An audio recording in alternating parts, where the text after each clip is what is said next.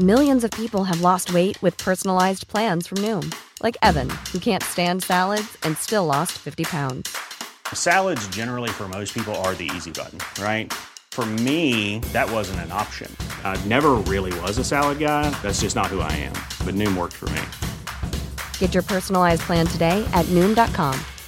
Real Noom user compensated to provide their story. In four weeks, the typical Noom user can expect to lose one to two pounds per week. Individual results may vary.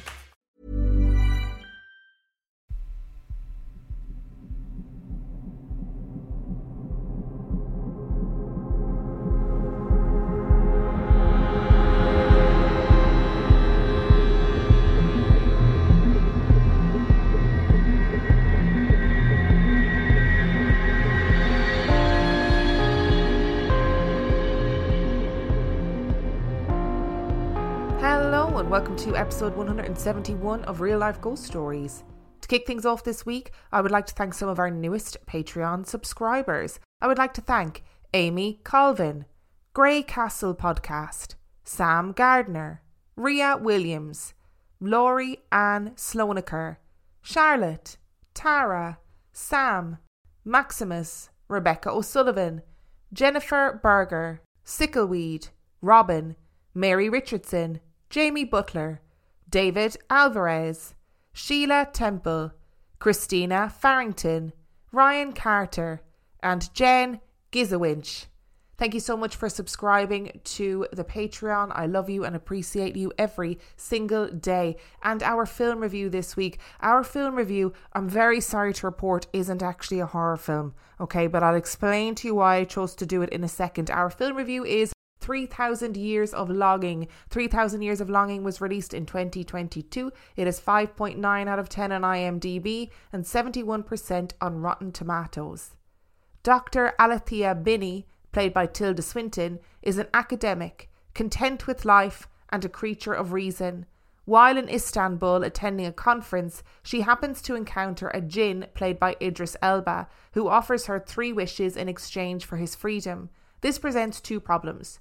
First, she doubts that he is real, and second, because she is a scholar of story and mythology, she knows all the cautionary tales of wishes gone wrong. The jinn pleads his case by telling her fantastical stories of his past. Eventually, she is beguiled and makes a wish that surprises them both. So, the reason why I chose to do this film, even though it isn't necessarily a horror film, is because it centers around jinn. And jinn are creatures that we did an episode on quite a long time ago now, maybe a year ago.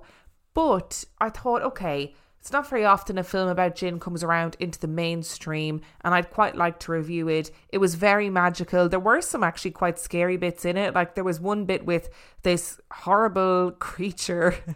who was posing as a guard and then it started talking in this really scary voice. So there were bits of horror in it, is what I'm trying to say. But while it's not necessarily a horror film, it was at points a little bit scary. So you're just going to have to indulge me on this one that, that this is the film review this week. So I think it's out in cinemas at the moment. I think it's still out in cinemas by the time this comes out. So let's go through my likes and dislikes. So likes first. It was magical. I don't know what I was expecting. I didn't really know that much about the film. I just saw that it was 3000 Years of Longing and it had Idris Elba and Tilda Swinton, both of whom I love as actors. So I thought, okay, yeah, I'm going to go see it. I did go to the counter. I went to see this with Sinead and Nick from the Poisoner's Cabinet. I went to the counter and said, can I please have a ticket for 3,000 Years Under the Sea, which is not the film that, that I was going to see. However, if it was told from Idris Elba's perspective, he does spend a long time under the sea in this movie. So, like I said, it was completely magical. It's just really this whole film is an ode to storytelling and it is just a love song to fairy tales. Magical, magical stories and fairy tales with two really brilliant actors. And it's all about the joy and the wonder of storytelling and how storytelling can can make people believe you, it can make people see the world from a different perspective, it can make people fall in love, and storytelling is really important. I saw somewhere in a review that it was described as Aladdin for adults, and I feel like it kind of is Aladdin for adults. It is visually stunning. And a part of the reason I kind of wanted to do a review on it is that I think it needs to be seen on the big screen. Like I think it needs to be seen in the cinema because the visuals really lend themselves to a big screen. Kind of sound like Harry Styles in his uh, promo for um what you call it. Don't worry, darling, when I'm saying that. And it dives into the legend and the lore of the jinn, which is really nice to see, and lots of the different kind of rules that jinn have. And I, I actually spent the whole film thinking about what my three wishes would be if I met a genie. So if I, you know, opened a bottle at some point and a genie came out, hopefully I would get Idris Elba as well. That would make me really happy. If Idris Elba came out with a bottle and was like, "Hey, uh, you've got three wishes," it's a really nice thing to think about. So uh, me and Sinead and Nick had this conversation afterwards. It's a really nice conversation. So the rules are in the movie that you can't ask for immortality, you can't ask for endless wishes, and you can't end suffering. So, what would your three wishes be? Just have a think about it. Let me know if you want what your three wishes would be. And I just think it was quite like there was sort of a childlike wonder to the film. And it did feel like a fairy tale for adults. And there were elements of it that were all about uh, just human desire and what happens when we fall in love and what happens with lust and how these things can lead people's downfall and elements of control in relationships. And I just, yeah. And what would you wish for? What would you wish for if you got three wishes from a genie? Like, what would happen? And I kind of had to think long and hard about my dislikes because I sort of got like whipped up in the childish wonder of it all. But I guess I feel like if you're going to title a film 3000 Years of Longing, then you better have some serious longing in there but I just didn't feel like there was any longing or lust or sexual tension or chemistry between Tilda Swinton's character and Idris Elba's character. I just didn't really didn't really get it. There wasn't that much chemistry between them. And I understand that Tilda Swinton's character was sort of a very logical, kind of a, a, woman who likes to spend time on her own. She likes being solitary. Her brain works in a very academic way. And that is referenced throughout the film. So I don't know, but I just felt like there wasn't that much oomph between them as two characters. And the Jinn tells this story at one point about his love affair with the Queen of Sheba. And it is like sexy and sensual. And it is like, whew, oh, I mean, there's stuff going on there. But then the rest of the film, there isn't very much longing in it, considering it's, you know, a film that's all about longing. And I know that part of that longing, it isn't just sexual, and it isn't just about relationships, it's, it's about Idris Elba's character, the Jinn, looking for his freedom and longing for his freedom and the kind of this whole idea of human desire like what is it that you are longing? Is it a sexual longing? Is it a longing in a relationship? Is it the longing for knowledge? Like everybody's longing is different. And there was this sort of there was a moment in the film which i thought felt really out of place.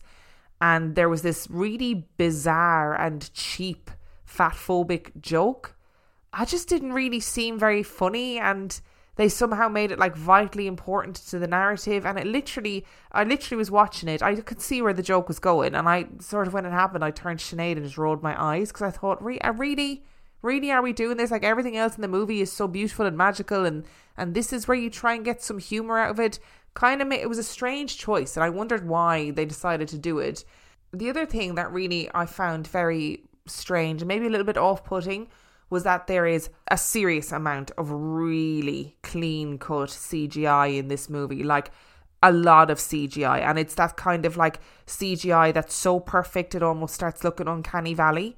So that I found that a bit off putting throughout it. And I didn't, right, I have to say, I loved the storytelling. So all the stories the Jinn told of his past, you know, meeting the Queen of Sheba, um, having a big love affair with her, being around in the in the reign of Suleiman, like all of those stories I loved. And then he meets this other woman who is like a genius and, and wants loads of knowledge. So those stories are beautiful. But then I didn't really get the end of it. So there was there was a whole sequence of kind of the the jinn in the present that I didn't really I kind of didn't really get what was happening, but I also recognized that it could possibly be because I spent loads of time just thinking about what my three wishes would be. So I feel like this film is going to be a really marmite film. I think people are either going to love it or hate it. Now, I kind of initially loved it, and then when I thought about it a little bit more, I wasn't as enamored with it as I thought I was. So I think I'm going to give it three and a half stars. I don't think it deserves four stars, but I just think for like an adult fairy tale, magical storytelling, that it is a three and a half star film. It's something that's unlike anything I've seen for a really long time. I love the two actors. I love the characters they portrayed individually. So yeah, I think three and a half stars for 3,000 Years of Longing. Mom deserves the best, and there's no better place to shop for Mother's Day than Whole Foods Market. They're your destination for unbeatable savings, from premium gifts to show-stopping flowers and irresistible desserts. Start by saving 33% with Prime on all body care and candles. Then get a 15-stem bunch of tulips for just $9.99 each with Prime. Round out Mom's menu with festive rosé, irresistible berry chantilly cake, and more special treats. Come celebrate Mother's Day at Whole Foods Market. Since 2013, Bombas has donated over 100 million socks, underwear, and t shirts to those facing homelessness. If we counted those on air, this ad would last over 1,157 days. But if we counted the time it takes to make a donation possible, it would take just a few clicks. Because every time you make a purchase, Bombas donates an item to someone who needs it. Go to bombas.com slash ACAST and use code ACAST for 20% off your first purchase. That's bombas.com slash ACAST, code ACAST.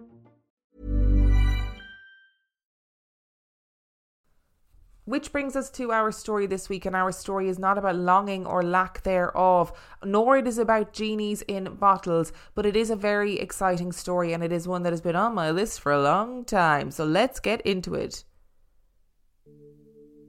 Lore and legend is vitally important in our understanding of a people, of their culture, and the importance of storytelling.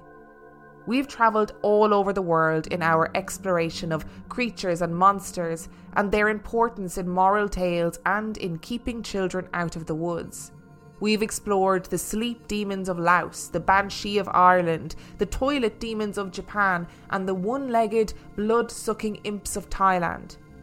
These stories often depict what happens to human beings when they succumb to lust and greed, or what happens to humans when they take the lives of another, or they are stories that are designed to keep us safe, to keep children out of the woods or out of the water, monsters that are designed to protect us from very real danger.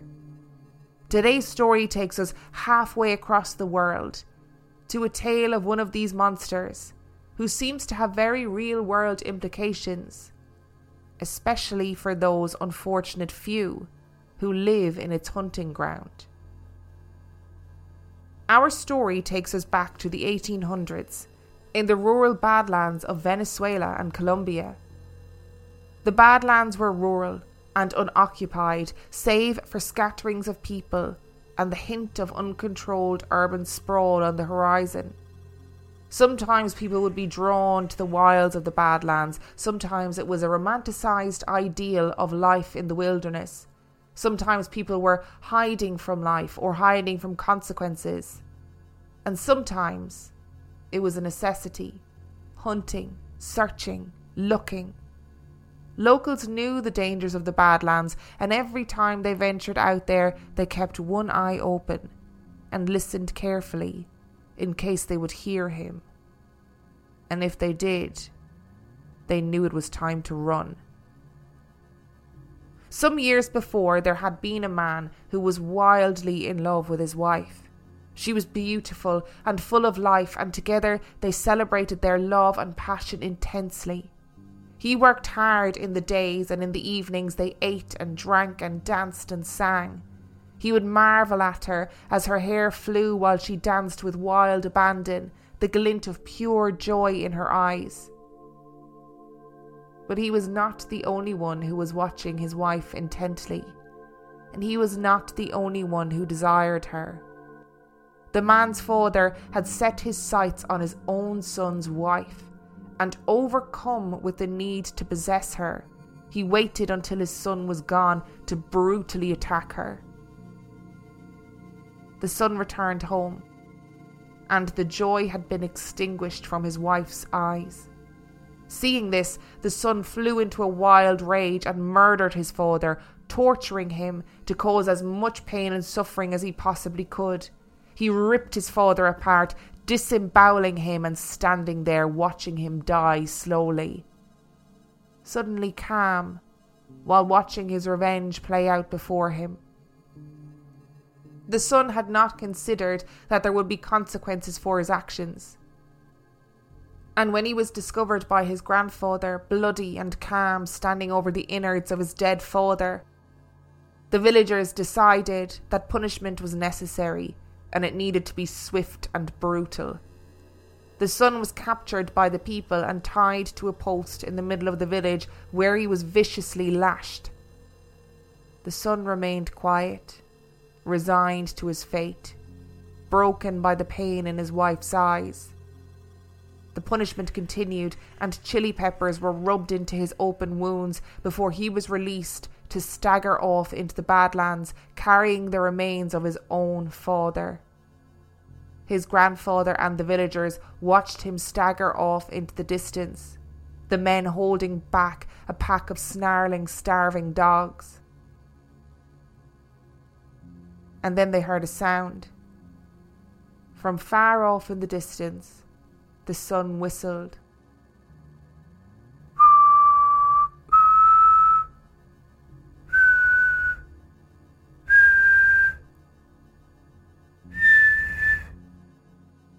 a strange, mournful sound that was interspersed with the snapping and snarling of the hounds.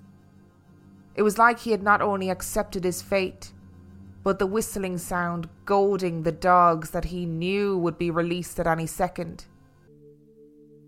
His grandfather gave the signal, and the men let go of the ropes. The dogs launched forward, teeth bared and foaming at the mouth. As they advanced on the son, the grandfather shouted into the void that had grown between them. You should not have done that to your father. You will be damned for all of eternity. The last sound that anybody heard was the slow and steady whistling, cut short. But that's one version of events, and as with every good legend, there is more than one story. Another version of events was that there was once a spoiled young man who demanded and demanded and demanded.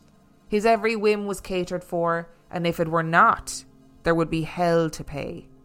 One day the son decided that the only thing that would satiate him was a deer heart, and he sent his father out to hunt down a deer to get it for him. His father returned empty handed, and the son flew into a wild rage and killed the father. The son then presented his mother with his father's heart to cook, and as with the previous iteration of the story, he was whipped, tortured, released with his father's remains, and chased down by savage dogs, cursed to wander the earth for all eternity. The legend of El Silbón was born. Locals of the Badlands would tell stories of encountering a terrifying creature in the wilderness this creature was huge, seven foot tall or even bigger. It was thin, unnaturally thin, and tall with long, slender limbs. It roamed the countryside in a tattered white suit, a wide brimmed hat with its head bowed, a sack over its shoulder carrying the remains of its father, tattered shoes, and a dog nipping at its heels. Locals said that the whistle of El Silbón was heard before it was ever seen, and if you heard the whistle at a distance, it was too late. He was already right on top of you. Unlike many stories of folklore and legend, the story of El Silbón is crystal clear on the sound of the whistle. It apparently always resembles the sound of an ascending scale.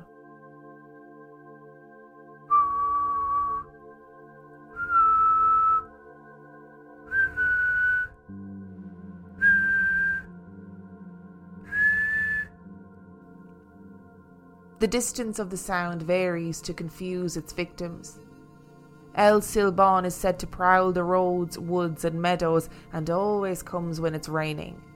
Sometimes he can be glimpsed, crouching in the treetops, waiting for drunks and womanizers to stumble into his path. If El Silbón runs into a drunk, it is said he will suck the blood and alcohol from them, wizening them and killing them. To womanizers, he tears them limb from limb and adds their bones to the sack on his back, along with his father and other victims. The whistle has the power to lull people into a stupor, but it can also send them insane with fear. It is also said that El Silbón will enter houses to count how many bones he has. And if you are to hear the clattering of these bones upon the floor, then someone in the family is about to die. One moonlit night in Venezuela, a rancher was hosting a party. Raphael was late, as always, and his friends had warned him against walking through the wilderness alone. But Raphael was dismissive. Come on, what was the worst that could happen? He was going on horseback and could outpace any man or beast that could do harm, although this in itself was highly unlikely. As he made his way across a stream, his horse suddenly stopped and pricked its ears. And then he heard it a slow whistling somewhere in the distance. The horse reared, and Raphael was thrown off into the stream below. Coughing and spluttering and cursing his horse, Raphael stood up, trying to straighten himself out. When he looked up, he realized that there was someone standing right in front of him a pair of long and painfully thin legs. He looked up in time to see a long, thin arm wielding a stick as it rained blows down upon him. Raphael came to, still in the stream, pain shooting through his body, with his horse whinnying softly next to him. He managed to get to his feet and onto the horse with great difficulty, and made his way to the party. When he arrived, the partygoers were shocked at his appearance. They helped him off the horse and into the house where his injuries were tended to. He told them the story of what happened, the sound of the whistling, and the impossibly tall, thin creature who beat him half to death in the stream. The partygoers looked from one to the other. El Silbón. But Raphael was lucky to survive. Most who encountered the Whistler did not, and while these stories sound like pure fantasy, there are those who believe that El Silbón is very, very real. The Venezuelan writer and poet Damaso Delgado claimed to have encountered El Silbón in 1966 and very nearly lost his life. He only managed to escape because the dog that was with him began to bark and El Silbón melted away into the night. And those who have encountered him and survived spoke about the ways in which El Silbón can be stopped by carrying chilies, a whip, or barking dogs are said to deter him. El Silbón may seem like a million miles away from reality, even within the context of the paranormal. But there is an element of the El Silbón story that we are all very familiar with. And that is, of course, the whistling all the way back in episode 39, we talked about The Whistler, a story of a man who, throughout his life, had heard the same two tone whistle.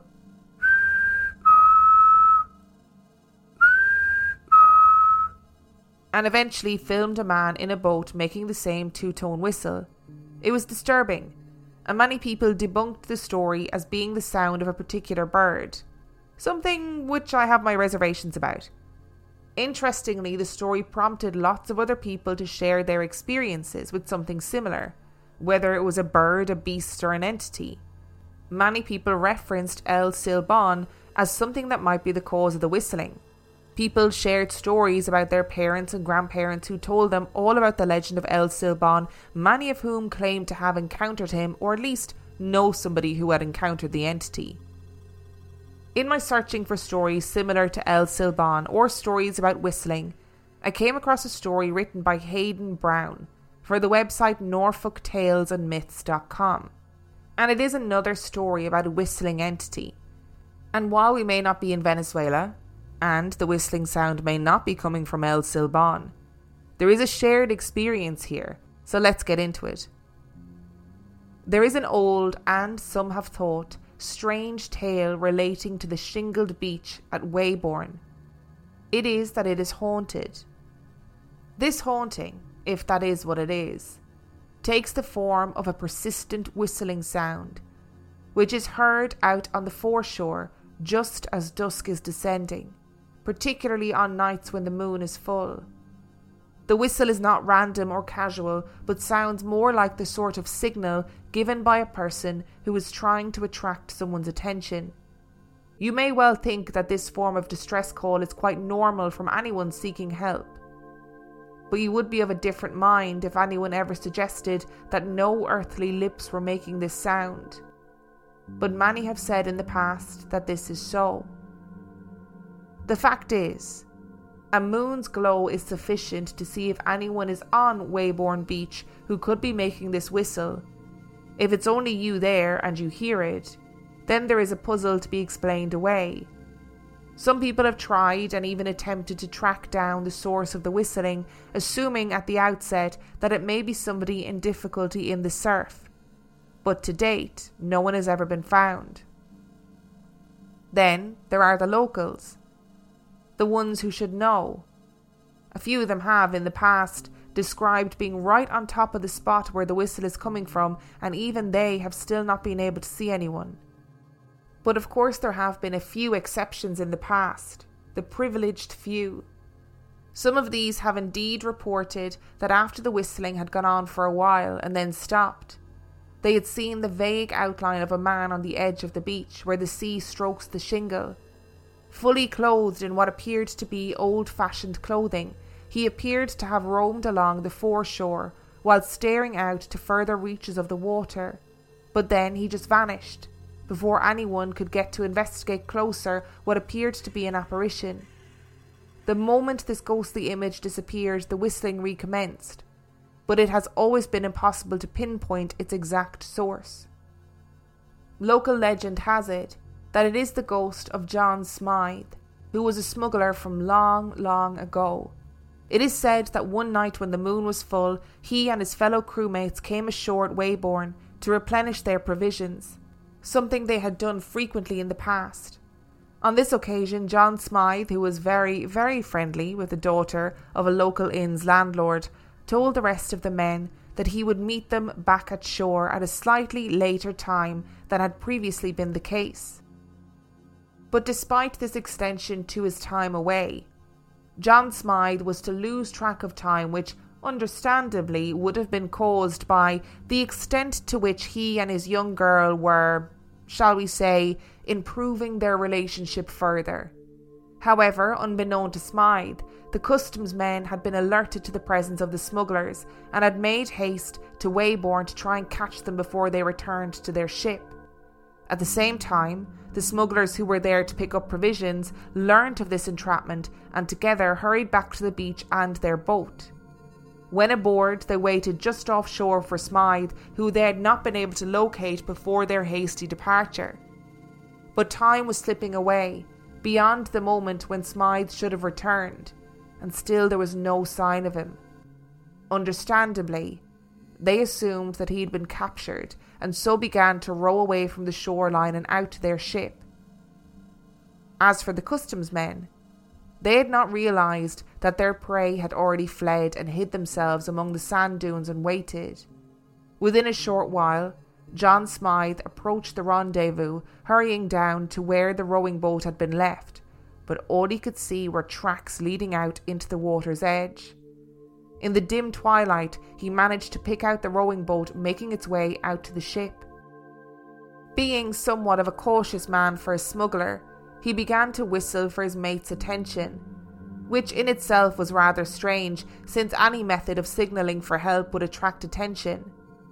This problem was compounded by the fact that the tide had turned and the sea was on its way in and coming fast.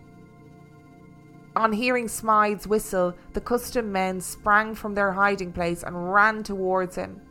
He, in turn, decided to take his chances in the sea rather than be captured bad choice. For unfortunately, as was normally the case in those days, Smythe did not know how to swim. Nevertheless, his decision to wade out deeper into the water was in the hope that his fellow smugglers would see him and return to rescue him. In doing this, he knew that the customs men would not follow because they too could not swim.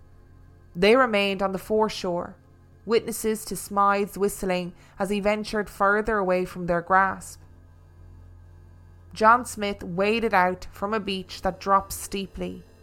The sea quickly rose higher and higher. What happened next would probably never be known, but somehow he must have lost his footing, or perhaps the current was so strong that it swept him off his feet.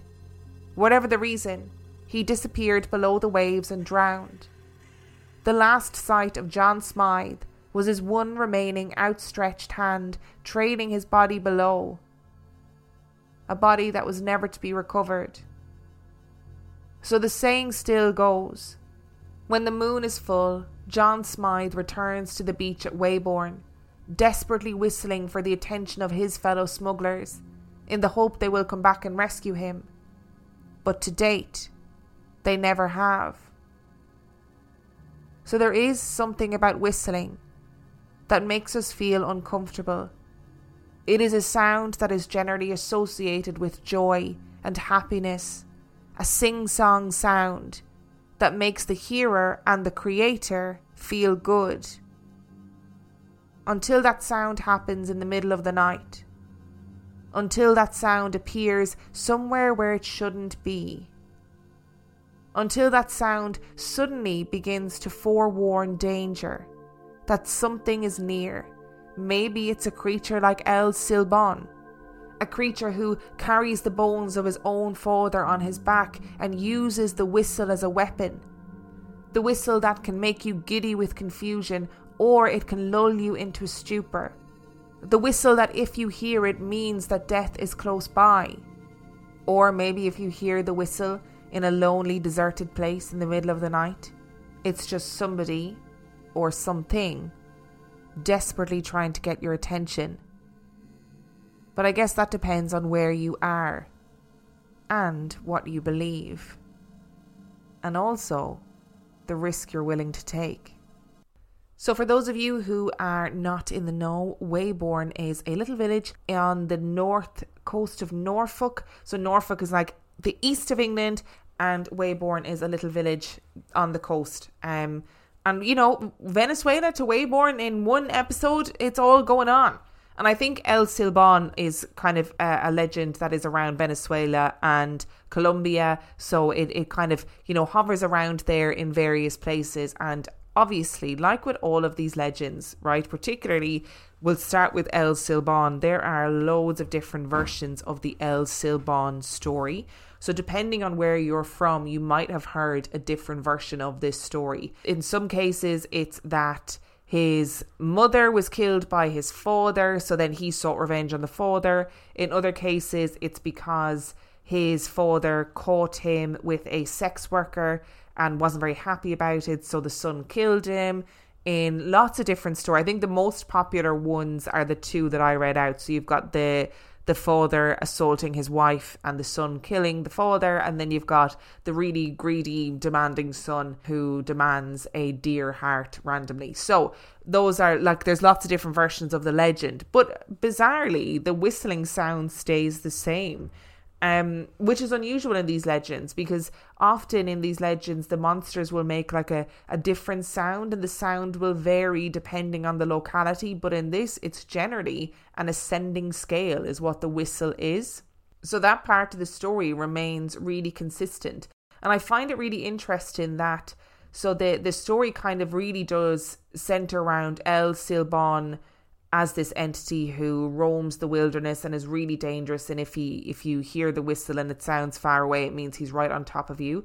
But it sort of centers on attacking drunks and womanizers which is a very there's a lot of morality going on there. It's kind of the the reading between the lines being if you are wandering the Badlands drunk at night time, El Silbón is going to get you, which is designed to protect people and stop people from wandering the Badlands at night time. Secondly, if you're a womanizer, then El Silbón will get you. So if you are a man who is sleeping around with loads of women, and I think kind of in the context, womanizer also encompasses men who were abusive towards women. Then it was considered that El Silbón would come and get you. And obviously, depending on what your crime was or your your moral crime was, that would inform what your death would be. And the the clothes that El Silbón wears, like the visual of him in his white tattered suit and his big wide brimmed hat, dragging a bag over his shoulder, being like flanked by this dog. Uh, it's just such a horrible vision. This this creature with really long limbs and whistling through the Badlands. Oh, it gives me the heebie jeebies. Even if it is only like a legend of that particular area, it still gives me the creeps. And there were lots of stories, like the story from the writer who claims to have come into contact with El Silbón the writer is called Damaso Delgado, but I couldn't find any translated versions of what he experienced. So I could only get the bare basics of the story, which is that he encountered El Silbón, and the only reason he survived is because he had a dog with him. So there are people out there who claim to have genuinely experienced this creature, and lots of people underneath the original story of the Whistler from Reddit where the man um, was kind of hounded by this whistling for his whole life. Lots of people talked about El Silbón in the comments of that story, where they were saying, Oh, you know, my granddad told me all about El Silbón and he saw him once many years ago. Or, you know, my uncle told me about El Silbón and his friend had an experience with him. So there are still to this day people talking about El Silbón and also talking about people who have experienced El Silbón. And what was really interesting when I was researching for this, I came across a video called, I think it's the link is in the description, but it was from a channel on YouTube called Monstrum, I think.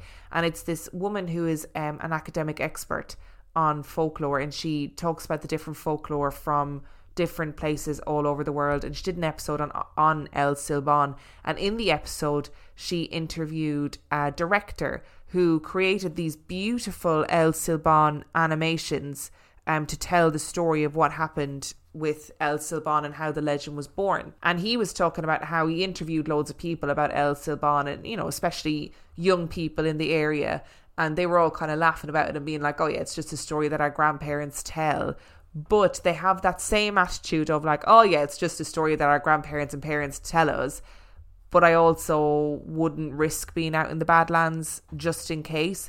And lots of people to this day still report hearing the whistling and believing that the whistling is El Silbón, and including young people. When I say young people, I mean like, you know, in their teens and 20s. Young people hearing the whistling in the cities, hearing the whistling when they're out in the countryside, and believing that it is El Silbón who does that whistling. And it's interesting that the story has evolved to sort of like a kind of a banshee type entity. So if you hear El Silbón in your house counting his bones, if you hear him clattering around, it means that somebody in your family is going to die. Like he's giving you a warning to say that somebody in your your life in your family is going to be the next to die. And in that interview with that particular director who did all that research about El Silbón, he made a really great point where he said each era throws up the monsters that they need. And I absolutely loved that idea because it's so true when you think about it. Each era, each place, each context, each culture, they, they create the monsters that they need to either keep safe or to teach people moral lessons or to tell kids to keep kids on their toes so kids don't kind of get complacent and then fall into dangerous positions. And another thing that was really interesting, sort of contextually, is that El Silbón wears the outfit that cattle ranchers would have worn in Venezuela and Colombia. And actually, indigenous people were seeing more and more and more cattle ranchers that were coming in, bringing millions of livestock onto the land which likely would have created huge divisions, issues, and like a massive change to the environment. So I just think it's interesting that El Silbón himself wears the outfit of a cattle rancher. And when this director researched back, he believed that the story of El Silbón actually had a basis in a real crime that took place in 1850. And he believed that the severity of the crime led the people to use the crime and the criminal as a moral tale and a kind of a, a story of warning. So El Silbón was born. So there is kind of some truth to the legend. And I guess there's just something about whistling in general that people all over the world, not just in Venezuela and Colombia, find really frightening. It's like I said, you know, it's supposed to be something that's joyous and people do it when they're happy or when they're content. And that takes on a whole different meaning when you're on your own in the middle of nowhere and you suddenly hear whistling and you're thinking, oh shit, is that something that's out to get me? And the story of the smugglers really intrigued me for a couple of reasons. Firstly, is that it's another story of a, of a whistling entity across the world. And I know it's not the same as El Silbón, but it's nice to try and find similarities in stories, no matter how big or small they are from all over the world. But I'm sure there are stories like that about smugglers literally all over the coastline of England. When smugglers and pirates were a huge part of life I'm sure there are stories that are incredibly similar everywhere. I mean, I've heard stories about smugglers from different parts of the English coastline that sound very similar to that. And I wanted to expand on something slightly in the story. So, in the story, it said that John Smythe didn't know how to swim and he walked out into the sea and then he drowned. And it is a very interesting and bizarre little fact about people who were seafaring people, which is that most of the time, pirates, smugglers, people who, like even fishermen, you know, back in the day, they didn't know how to swim and they made the decision not to learn how to swim because there was a belief that if you learned how to swim, if you knew how to swim, you were tempting fate. And a lot of uh, people who spend their lives at sea, they believed that if you went overboard and you drowned, so be it. That was just the will of the sea, and that was the way it was. So most fishermen, pirates, smugglers made a very distinct choice not to learn how to swim. And thinking about the whistling, right? I wonder if there's something on that beach that when there's a certain wind or the tide is a certain way or the water level is at a certain height or whatever, that something natural makes the sound of whistling. So I don't know if you've ever seen the Mayan temple of is it Kukulkan? I probably not. I'm, I'm probably not saying that right at all. But this particular Mayan temple, right? It's the maddest thing. Honestly, look it up if you've never seen it. But when you stand in front of that Mayan temple and you clap, the temple echoes back the sound of a native bird. And that sounds insane. But honestly, even if you just Google like uh, Mayan temple clap bird, when you clap in front of it, the sound that echoes back mimics the sound of a native bird. How they managed to do that, I don't know, but that is that is just what happened. So I wonder if there is something on that beach that naturally sounds like somebody whistling, and then this story of the smuggler getting stuck there grew up around it, or maybe it is just a ghost of a smuggler whistling. Who knows?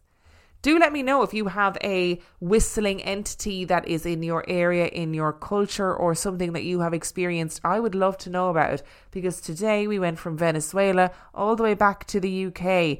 And while our stories were very different, one thing is the same, and that is that whistling is just fundamentally freaky. Thank you so much for listening to today's episode. If you have a spooky story that you want to share, you can send it to real life ghost stories podcast at gmail.com. If you would like to know anything about the podcast, you can find it out on real life ghost stories podcast.com. If you are desperate for extra content, you can sign up to Patreon, patreon.com forward slash real life ghost stories, where for $5 a month or $2 a month, you get access to heaps of extra content and every single main and mini episode completely ad free. And on that note, I shall see you next time. Even when we're on a budget, we still deserve nice things. Quince is a place to scoop up stunning high end goods for 50 to 80% less than similar brands. They have buttery soft cashmere sweaters starting at $50, luxurious Italian leather bags, and so much more. Plus, Quince only works with factories that use safe, ethical, and responsible manufacturing. Get the high-end goods you'll love without the high price tag with Quince. Go to quince.com/style for free shipping and 365-day returns.